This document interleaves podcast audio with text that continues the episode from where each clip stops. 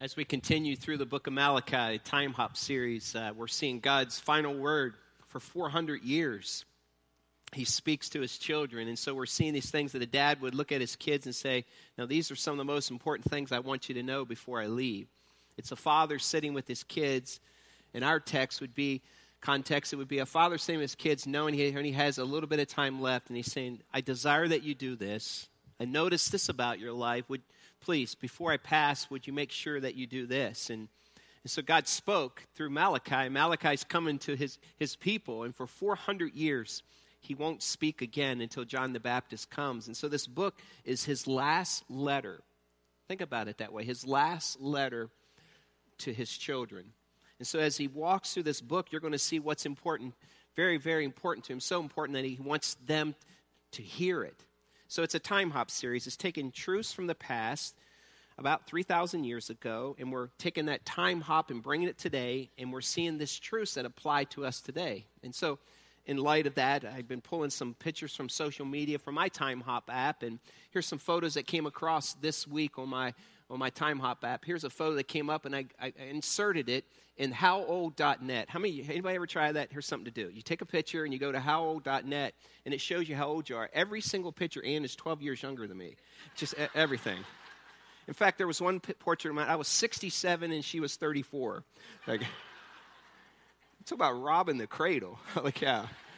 Um, but it's a fun site to go to, but it, it just shows you, it, it, takes your picture and throws it up, but I threw it in there. Another photo that came up in my time hop uh, four years ago, this week, I was in Alaska with Sam Armington, who attends here, who takes on, on uh, adventures, and he's a guide. We went to Alaska for eight days, camped out in a tent, went black bear hunting. That was the vessel that we took with the Kodiak that we glassed, and I killed a black bear four years ago in Alaska. That was one a trip of a lifetime for me. That came up this week another photo that came up uh, this time one year ago. I was in Cambodia uh, uh, jumping rope, and those of you who've been in Fight Club, that's why I jump rope right there. In fact, um, it was interesting. Some of the children said, Pastor Jim, you jump rope very good. well, so let me tell you why. so, if you ever get to go to uh, our, Asia's Hope, maybe you'll come this Wednesday night, and maybe you'll travel this trip. Uh, they love to jump rope. Another photo that came up was uh, uh, Hannah. Three years ago this week, she graduated from high school. Last week, she, she graduated from college. But I posted this. She was singing on the worship team that Sunday. And uh, so my daughter Hannah graduates tomorrow night. The greatest gift a daughter can ever give her dad is knowing that she has a saving relationship with Jesus. I can sleep at night knowing this because God is always with her and we will always see each other here on earth on the other side of death. Every parent that's here, isn't that the greatest gift your kids can give you to follow Jesus Christ? And um, it's a precious picture of her. And then there was a portrait I got taken with the kids with our sign out in front of. Some of you have been there. Brillhart's, uh, Anna, you've been there. Um, and so that was a picture taken with the kids. And, uh, and by the way, you gave a few months back for a van uh, for our children in Cambodia this week, um, I think it was Thursday, they went and purchased it. And so the van is there and they're driving it. If you need to see that, check out Grace's Facebook page or even my personal Facebook page. Today, God has a word to say to his kids. Even though it was about 3,000 years ago, he's saying to us today, and he's telling us just give, be generous. I've given you so much. And as he closes up this letter, he takes this paragraph and he begins to say these things that, that hit hard. And he wants us to realize that he's given us resources and we should give back to him a portion of that because it's his in the first place. Michael Jr. took that question on the streets and he asked some people what it meant in their mind to give and what a tithe and offering was. Take a look at this view of Michael Jr., the comedian, asking people on the streets. Yo, Comedian Michael Jr. here, Pastor. Just as you requested, I'm about to hit the streets and see what the people have to say about giving to the church, whether it be giving offering or giving a tithe more specifically. A lot of people might know about tithing, but let's see what they really know about tithing. Tell me, when I say the word tithe, what do you think of? Of what? Tithe. Tithe? Yeah. It's giving uh, the first fruit of the best you got. Um, you're supposed to pay your tithes off of your earnings. I mean, that's what the Bible says to do whether it's cash or kind, whether you're getting money or you get a flock of sheep or you get a car. I'm sorry. Did you say a, a flock of sheep? Flock of sheep. whatever it is that you get, 10% of We, that. We're in Orange County right now. I don't know if you it's people paying you in flocks of sheep or something. I don't know where you work at, Tony. If it's in the Bible, then hey, you know. So you you you, you give your, your your tithes, your ten percent. Um, am I Did you did you just say um? Do you give the tithe? I haven't given tithe in a while. Do you know what a tithe is? Like a wave?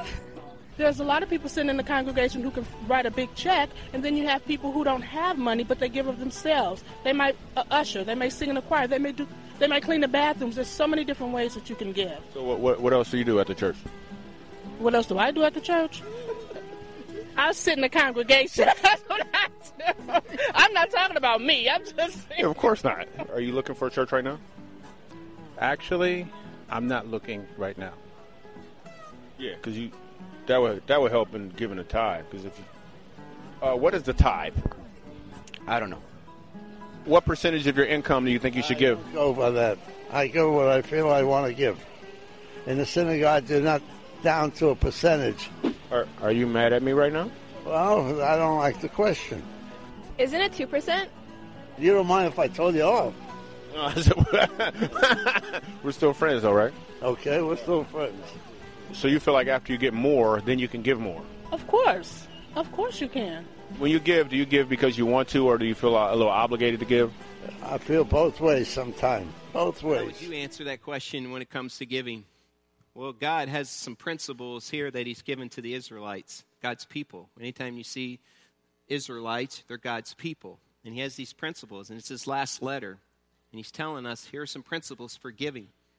And these principles that are in the Old Testament apply to us. And we take these principles and we bring them forward to our day, and we say, how do we apply that today?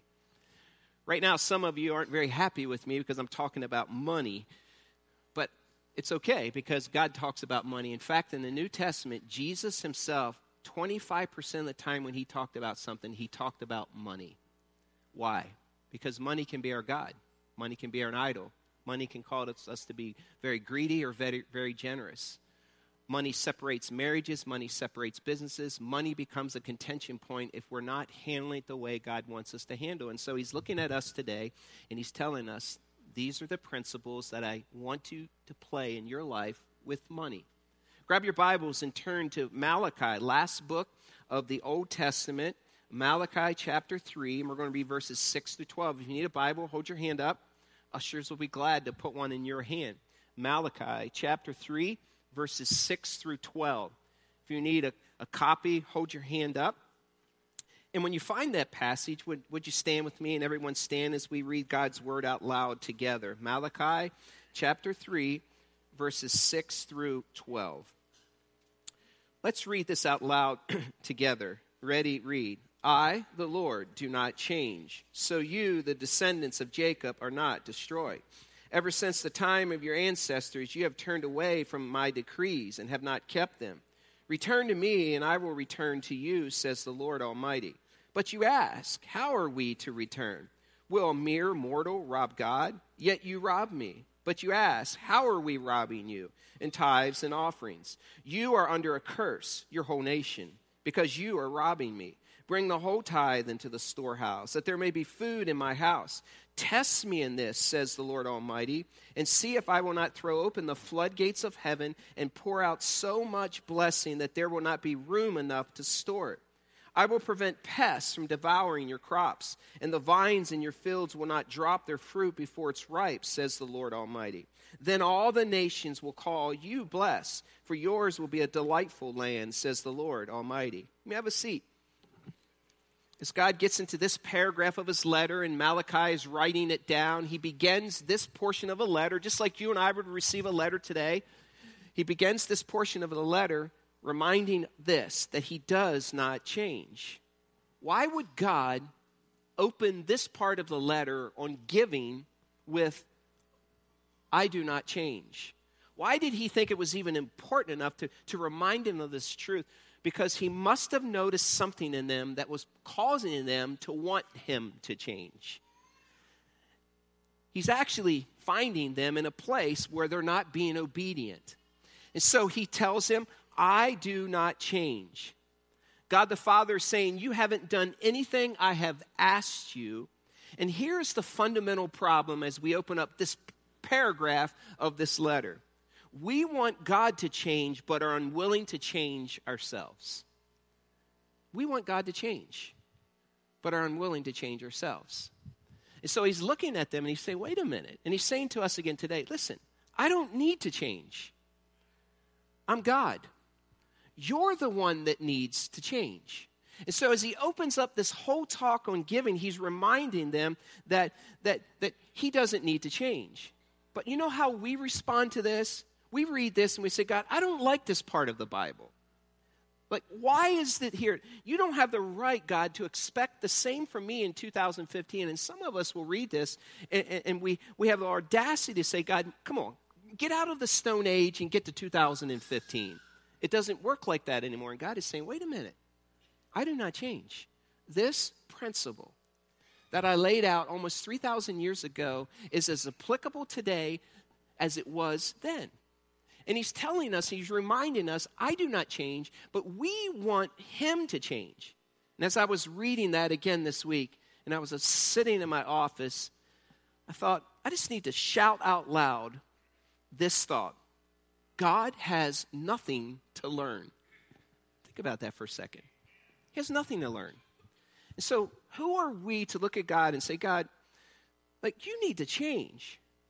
Like this principle that, that was that many years ago, like that, that's no longer relevant today. God, get with the times. Come on, move forward to 2015. But God does not need to learn. God knows everything. It's not like God wakes up in the morning, walks to the God library, and reads about another author. Reads on how to, how to lead his church and how to be God. No, there, God doesn't have a library. God is the library. And so he never has to learn. He knows everything. Imagine that thought for a second. God never has to learn. His IQ quotient will never change. It's perfect. He knows everything. He controls everything. He's sovereignly in control. He doesn't ever think a new thought or have to learn a new thought. He has already known it, past, present, and future, since the foundation of the world. And He has known it from beginning, and He hasn't had a beginning. God never needs to learn. So, what right do we have to go to God and question anything He says when what He requires from us and asks from us is completely perfect in every way? Seriously, God's IQ is not growing, nor is His wisdom, nor is His understanding, nor is His love, nor is His grace, and He's not shocked by our culture. Like, we can't look at God and say, God, now, you might have required them to bring sheep back then, but this is 2015. It's more difficult. They didn't have NIPSCO bills back, in, back then, God. Like, you didn't know about that when you said that. You need to move forward a little bit. We need to change your thoughts. No, God say, no, no, no, no. I didn't know about it. I knew about it before you even breathed the breath. I knew about before the foundation of the world was created. I know everything. I do not need to change anything, nor do I need to become more culturally relevant. So we see the Bible and we think, well, God's got to become more culturally relevant when we look at this passage. God has nothing to learn. He's not shocked by our culture today. He does not have to become more culturally relevant. God shapes culture and is not shaped by culture. We are the ones who let culture shape us. Think about that. He's a perfect father if all of us had a chance, if we could say, God, I would like to have the perfect parents. Lord, give me the perfect parents. What person alive wouldn't want perfect parents? If we could have a choice, an imperfect or a perfect parent, who wouldn't want a perfect parent? Listen, when you have a relationship with Jesus Christ, you have a perfect parent in God the Father. And He knows everything that's best for you. And so when he says this principle that you need to be generous, that you need to give this tithe and offering to me, he is absolute perfect in what he wants from us. So the Father God is saying, I'm not moving, I'm not going anywhere.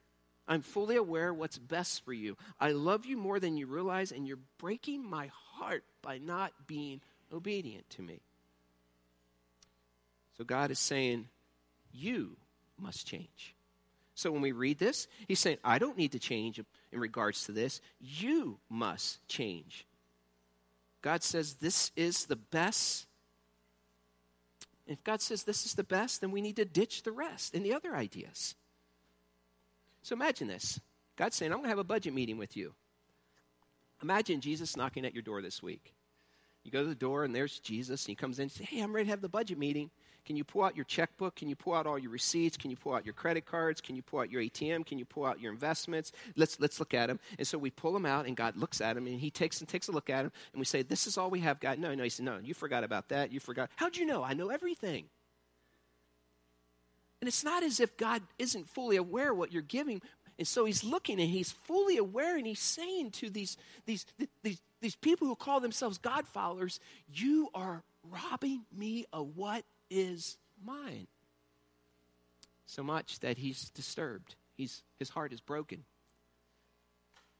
And he looks at his people and he's looking at us today. And he says, The principle is this there is money that I've given you, and you need to give a portion back to me. So, how does he respond? Look at verse 7. In verse 7, it says this is ever since the time of your ancestors, you have turned away from my decree and have not kept them. Return to me, and I will what to you? What's it say? Return to you, says the Lord Almighty. But you ask, how are we to return? Here's this picture. They're walking away from God. They're not being obedient as a child isn't with his parents sometimes. And they're walking away, and God the Father is saying, You need to be doing this. And as they're walking away, he's looking at them saying, Hey, listen to me. Please, listen to me. I love you. Turn around. And it says, when you turn around, he will meet you there. But the picture is they are walking away from God in disobedience, and he's asking them, he's pleading with them as a father, please turn around, turn around. Get a grip on this. Do what I require and ask from you. Bible is littered with instances. We, we have how many times have we walked away, we went this path, and, and then we're like, oh, and God says, turn back, and we repent and go back. The Bible is littered with examples of, of people who, who worship God. How many, how many times in the Old Testament you see David crying, Oh, Lord, I love you, God. You are great and awesome. All through the Psalms, you are, you are the anointed one. I bow down to you. The next chapter, you read, Oh, Lord, where are you at? Walking away, and he's saying, Return, return, return, return. And the closer you get to Jesus, the more generous you become. See, His grace always brings us back. He says, instead of bringing the roadkill for sacrifices, He reminds them to bring their best.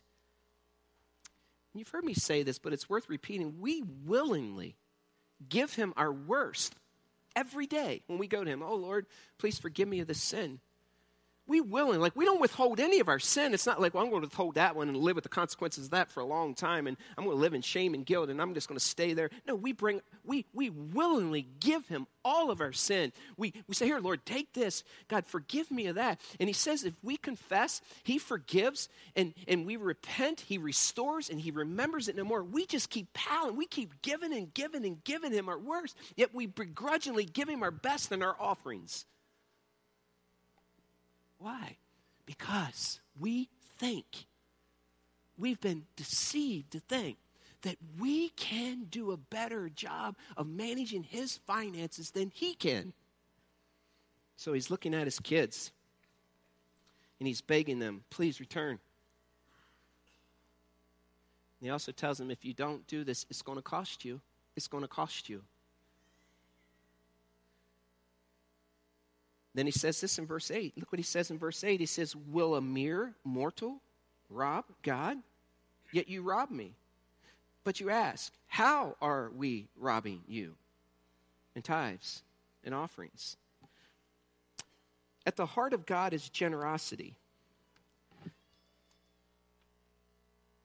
What right? Think about this for a second. Just, just process this thought with me, Kim. What right do we have to ever question God about anything. He's perfect in every way.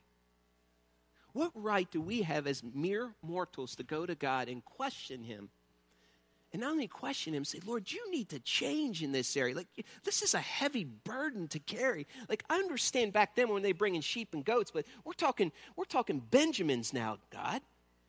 Like, why should I do that? What right do we ever have to, to question a perfect God about anything he asks from us when he knows what's absolutely best for us? And not only does he know what's best, he promises to bless us if we're obedient in our walk with him.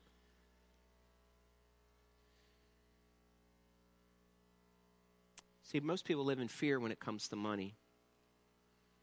Here's how it goes if you trust in your money, then you live in fear. If you have investments, you know what you do? You watch them. And if you really live fearful, you watch them every day. You watch the Dow Jones. If they're in stocks and bonds, you watch them. It's like, and you wake up and think, oh, I gained, I gained one point. I gained, I gained one share. I got another share. This, the share split. And, and you feel better about your day based upon Dow Jones. Let me tell you, the best indicator of the market is Jesus Christ. He can care for you. He just asks us to be obedient, and He can do more than Dow Jones will ever do with your resources. Now, should we invest? Absolutely. Should we be good stewards of his money? Absolutely. But if you're living in fear and you're afraid to let go and give God what's already his, then your money has become your God. And he's looking at his kids and saying, Listen to me, you're robbing me. You're robbing me. You're robbing me of what is mine. What's the word rob mean? The word rob means to take forcibly they stole what belonged to God. Now, think about this those of us who had children. Suppose you, you, you gave your child an ATM card, and they have this ATM card, and you said, This is the amount that you're able to draw on this account from my account you tell them maybe it's $20, maybe it's 50, maybe it's $100, maybe it's $500 a year, maybe it's 1000 I don't know. And so you give them this card and you say, here's the account money. I'm the, I'm the owner of this money. You're going to be a managing a portion of it. And so an ATM card, and so they go and they cash out because they know that they're allotted to this amount of money. And then you begin receiving bank statements from your bank and you go online and you check out your bank statements and you realize, wow, there's like, it's overdrawn, it's overdrawn, it's overdrawn, it's overdrawn. I told them they could take a thousand, and they're like taking two thousand. And so you have this conversation, and you look at your kids and you say, "Listen, you're overdrawing on your account. You were allotted this amount, and you weren't supposed to take that amount." And it's like us looking at God is saying, "This is what is yours. It's all mine. You can manage this, but you're not giving me what is mine. You are robbing me of that. Obedience always draws us closer to God.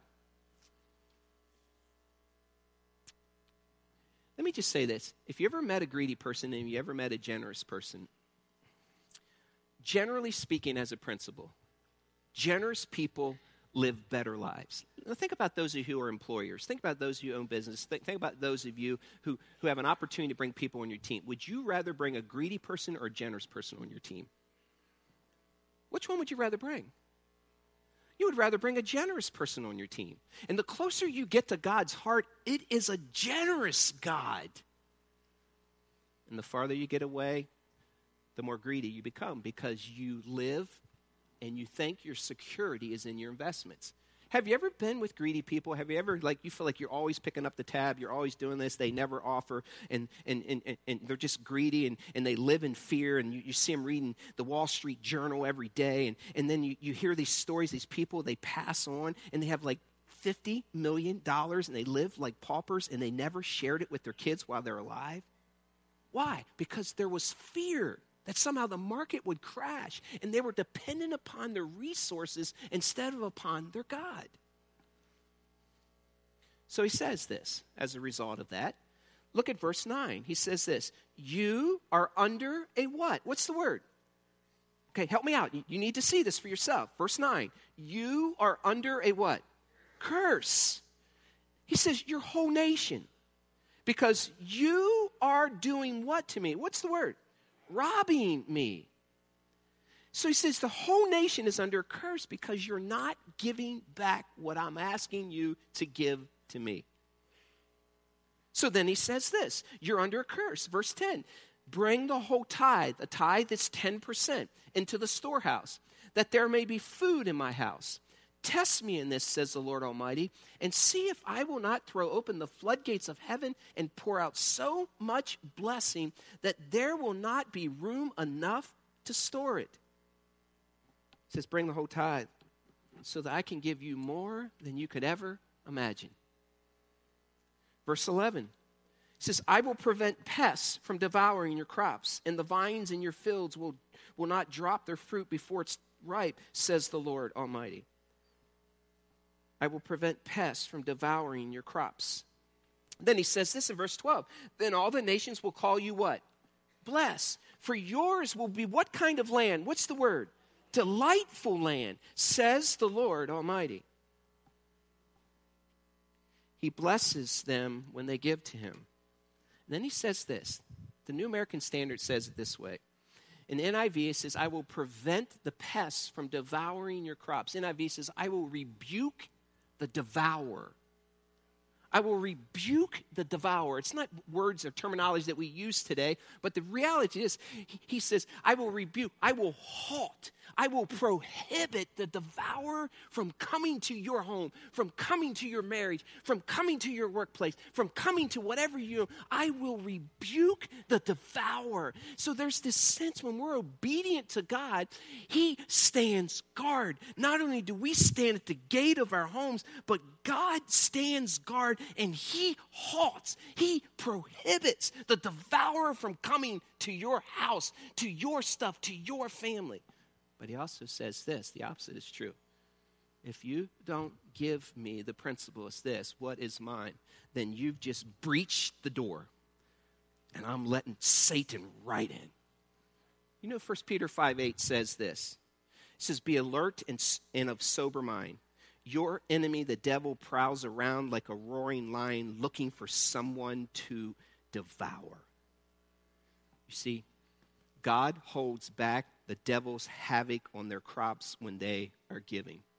So they're looking at the fields and he's saying, Why are fields? Why did the locusts come? How come there's not a harvest there? How come fruit is dropping before it's ripe? How come we're not getting anything from all this hard work we put into the soil? How come the investments are flopping? How come my children are sick? How come? How come? How come? How come? How come? How come? It could very likely be the principle is this because you're not giving, and I have let the devourer come and wipe out everything.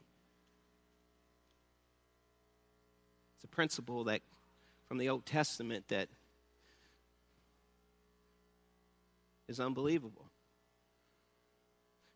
So, what does that mean to us today? Like, what's it mean today, Jim? Like, I understand crops. You know, I don't. I'm not a farmer. I don't have alfalfa. I don't have corn. I, I don't grow beans. I mean, I have a little garden. But what does it mean that he will he will rebuke the devourer? That he will prevent pests from coming and eating your crops? Here's how it plays out. So you've been praying for a job.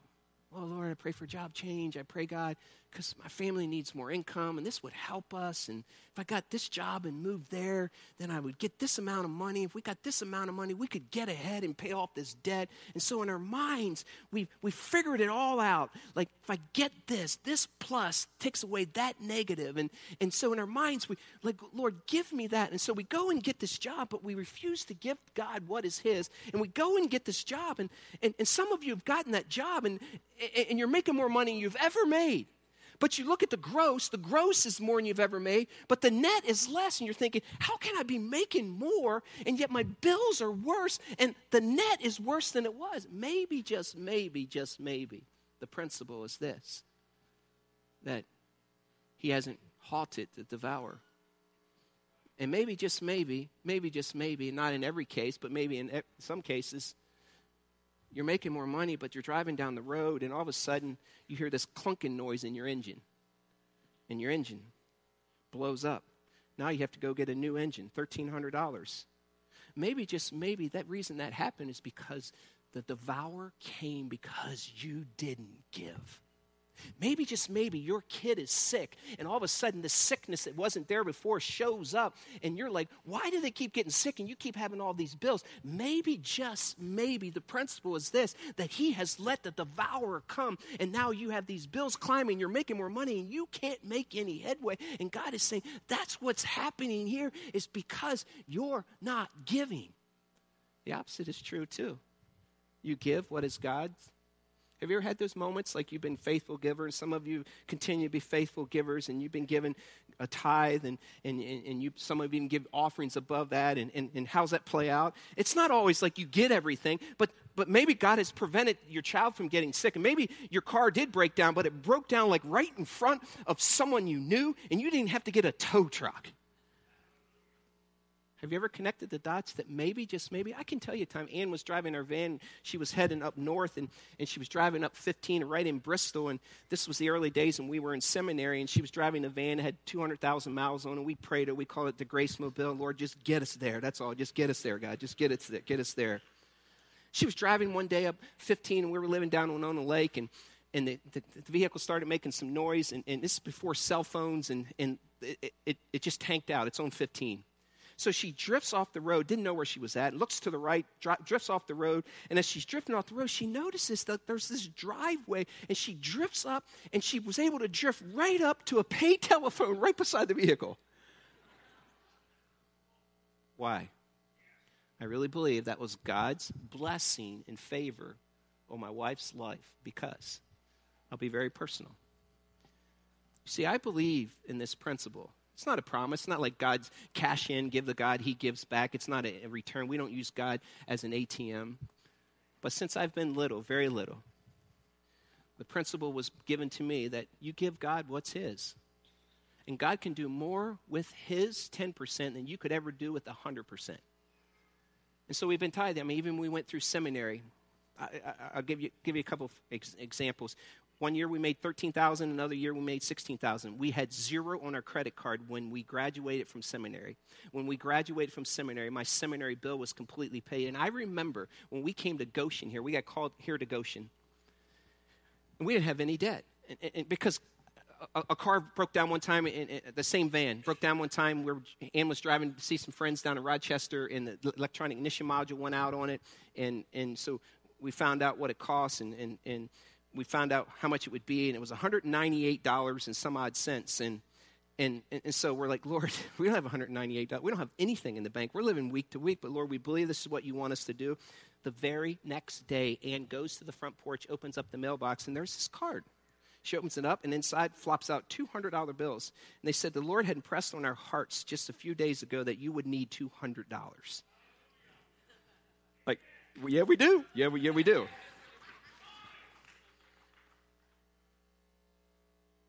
God is always faithful to his word, and he will never require more from us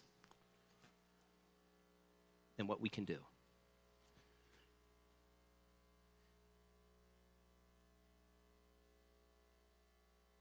Hundreds of times in my life, it's been that way. Just hundreds of times. But we've always been faithful to give God what's His. Why? Because God wants us to. He's asking us to. So, a few weeks back, when in the same letter, when, when God wanted to talk to his kids about giving and he talked about tithing, I said one statement or a couple statements in the message and spent about five minutes on it. So that Sunday afternoon, I received an email. And the heading says tithes and offerings. And it went something like this Pastor Jim, who do you think you are? That you can manipulate your people to tell them that they should give 10%. This is the new covenant, this is the New Testament. That's an old covenant. That happened in, in the old days. Like, you are manipulating your people. This is, God does not require that from us. And he said a lot of other nice things too. You know, my response to that is it's always the same. Yes, that's the old covenant. But let me just bring some of us up to speed. When Jesus came in the New Testament, Jesus, when he talked about adultery, an Old Testament law says do not commit adultery. When Jesus came, he says, even if you look at a woman lustfully, you committed adultery. When Jesus came, he didn't lower the bar, he raised it. And so, why would God ever expect less from a New Testament wealthiest people on planet Earth than he did the poorest Israelite who had, all he had was crops in the field? God never lowers the bar, he always raises it. So, am I trying to control and manipulate you? I'm telling you that this is a principle. This isn't a promise. This is a principle in God's word, and it's a good principle.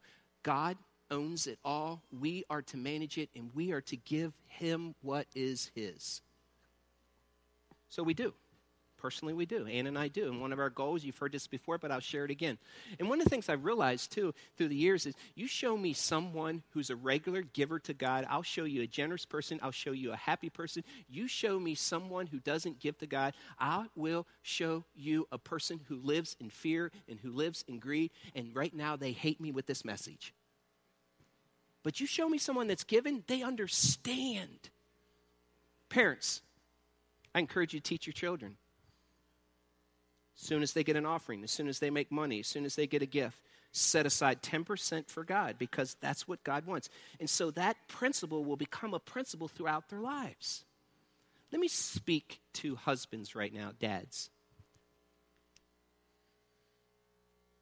We are the gatekeepers of our families, those of us who are married we, we, we, we, we guard the gate of our homes. We, as the word said, we are the head of the family. We are the head of the home. We, we are the, the, the umbrella, spiritual umbrella of the home, is what Ephesians tells us.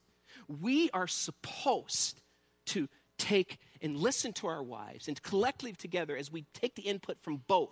And then we are responsible for the answer. We are to guard the gate of our home. And God is saying, if you're not guarding the gate by giving what is His, what you've done, you've moved away, you've opened the front door, and you said, Here, Satan, have it at it with my kids, with my marriage, with my future, with everything that's here. Listen, no man that loves Jesus Christ is guarding the gate when he lets the devourer storm an open door and have access to his home. Here's what the principle is I'll speak very candidly to men today, husbands today. Maybe you're that man that says, Well, we only have this much. I can't give. I can't do that. Listen, God would never ask more from you than he th- thinks you can do. Here's what here's the principle. Let me just speak very candidly to you today. If you're a husband here today, you are robbing God. Wives, your husband is a thief. That's what God is saying. You're married to a thief. You, I can't tell you how many times over the years that I have had wives speak to me and say, Pastor Jim, I would love to give, but my husband doesn't want to give. I would love to give, but my husband doesn't want to give. I would love to give, but my husband, I go home and I hear that and I want to be obedient. What am I supposed to do when my husband doesn't want? And so, what you're doing, husband, you know what you're doing? You're opening the door of your house and you're saying, hey, God's not going to rebuke that devourer. Here, God's not going to prevent the pests from being destroyed. Here, have it at it at my home. But the opposite is true too when we trust in God with our resources and our finances, you know what we do? we stand and guard the gate. You know what God comes? He comes and stands in front of us. Now that's an impenetrable force if I've ever seen one. See, there's more to this than just giving. So how does that play out in our lives? Well, maybe maybe you, you've gotten this new job, and all of a sudden your dryer breaks down. Man, that thing was working great. Summer comes around, the air, the, the, the compressor on your air conditioner is gone. Like, why did that happen? That thing's only two years old. Your kid wakes up with this rare disease. I'm not connecting all those dots. Sometimes God brings, allows that stuff to come. And yes, stuff like that normally happens in our lives. But, and He also provides a way out so that we can grow. But often it could be the very reasons because the devourer has come. So God is saying, don't give out of what remains, give, beginning with 10%. It has nothing to do with how much you make either. I hear people say, well, when I make more, I'll give more. Oh, baloney, you won't. This is not an excuse to not give. God says, just give. So these Israelites are robbing God. And this is how God sees it. It's an obedience issue. So then he says this test me in this. Like, don't you love like God saying, okay, okay, you don't, you don't think so? Yeah, right, just give me a chance. You don't think I'm good on my word, then you don't think I don't change, then, then just test me on this. Come on, come on, come on, give me a chance. And so, rarely in Scripture, in fact, this is the only instance I know where God says, Test me in this. He said, Test me in this and see if I will not open the floodgates of heaven and give you so much. By the way, it's just not money return. It's often, often the, the satisfaction and contentment of walking with Him because the closer you get to Jesus, the more content you are.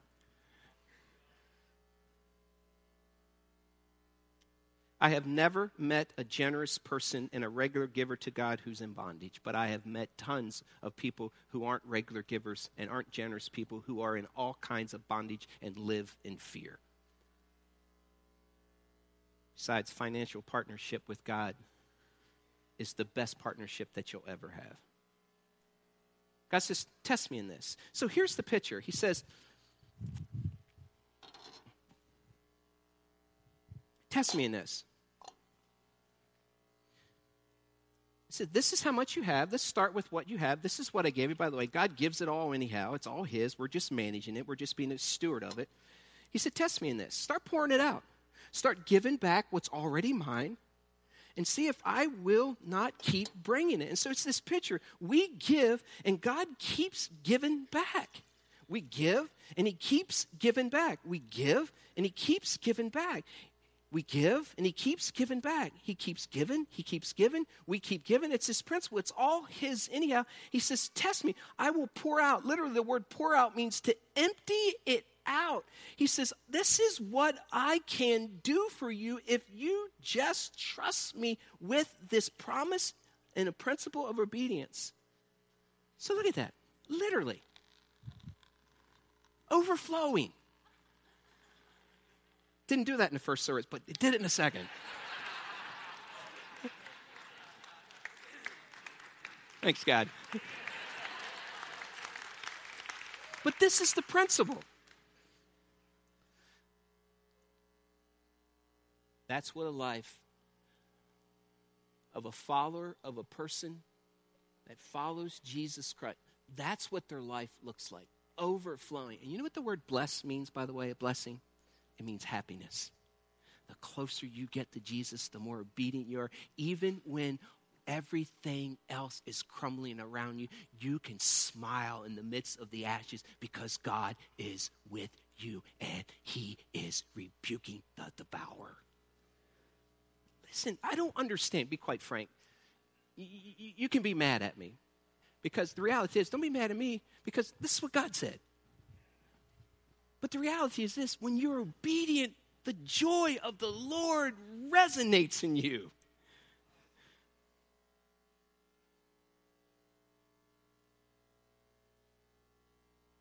This could be a message for you that could turn it all around. And he's screaming to us right now Don't you think I know what you make? Don't you think I know what you need? Don't you think that I've seen and witnessed every portion of your life? Why don't you trust me? It's like we look at God and we think somehow, Lord, if I do that, you're going to leave me short somehow. I'm not going to be better off. Do you think you'll ever regret that? And then he says this in closing, this little portion of the letter, in this last paragraph. I love the last paragraph, and he says, or the last sentence, he says this in verse 12. Then all the nations will call you what? Bless. For yours will be what kind of land? A delightful land, says the Lord Almighty. I love this because here's the picture. Back in that day, they would see the fields, and they would see fields that the locusts had come and wiped it out. It, it, it, ate up all the, the whole harvest, and it was just barren. And they would say, "Wow, that's not a delightful land." But when they would see these fields or these trees where the fruit was hanging low and it was lush and, and it, was, it was tasty and, and it was green and, and the harvest was good, they looked at those fields and they looked at those families and said, Blessed are you. In reality, what they're saying is, Your God is good. That was 3,000 years ago. In 2015, God's saying, Don't you think I can do for you what I did for them? Don't you think that it's possible that the reason you're in the situation you're in is because the devourer is eating up your crops? Don't you think that you can trust me in this? One of the best decisions you'll ever make, ever make, ever, ever, ever make, is to give God what's His. Ann and I have made this decision along the way. Our desire as we age has been this that the government takes a certain percentage of money from us every year. Like, how would that work if you went to Uncle Sam? and Say, you're not taking 20%. that's not happening. You're not taking 10% this year. It's not happening. He just, what's he do? He just takes it. He just takes it. Take, take, take, take, take. One of our desires has been for Ann and I is this, and progressively we're getting there to give as much to God as we give to the government. You see, because it begins with the tithe and there's an offering above that. And there has never been a moment in our lives that we went without. Listen to me, there's freedom in giving. And if I had a choice between people I would hire, would I hire a generous person or a greedy person? I would hire a generous person every time. And God is saying, when you do this, not only are you blessed, but the nations will see that your God is good. A long time ago, there was a hymn that we would sing Turn your eyes upon Jesus, look full in his wonderful face, and the things of this earth will grow strangely dim. You see, when we love Jesus more than we love the stuff of this world, there's peace, there's contentment, and there's joy. Lord, I pray today. I pray people won't walk away angry. We recognize that this is a principle of the Old Testament, but this principle is a good principle. That you're the owner and we're the manager. I pray, God, that we wouldn't hold tightly to what is already yours.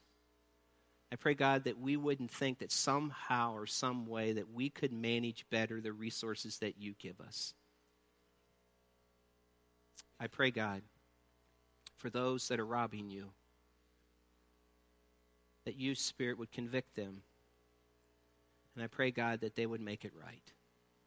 Because ultimately, God, you get greater glory for it as the nations look at the fields and the harvest of Christ's followers.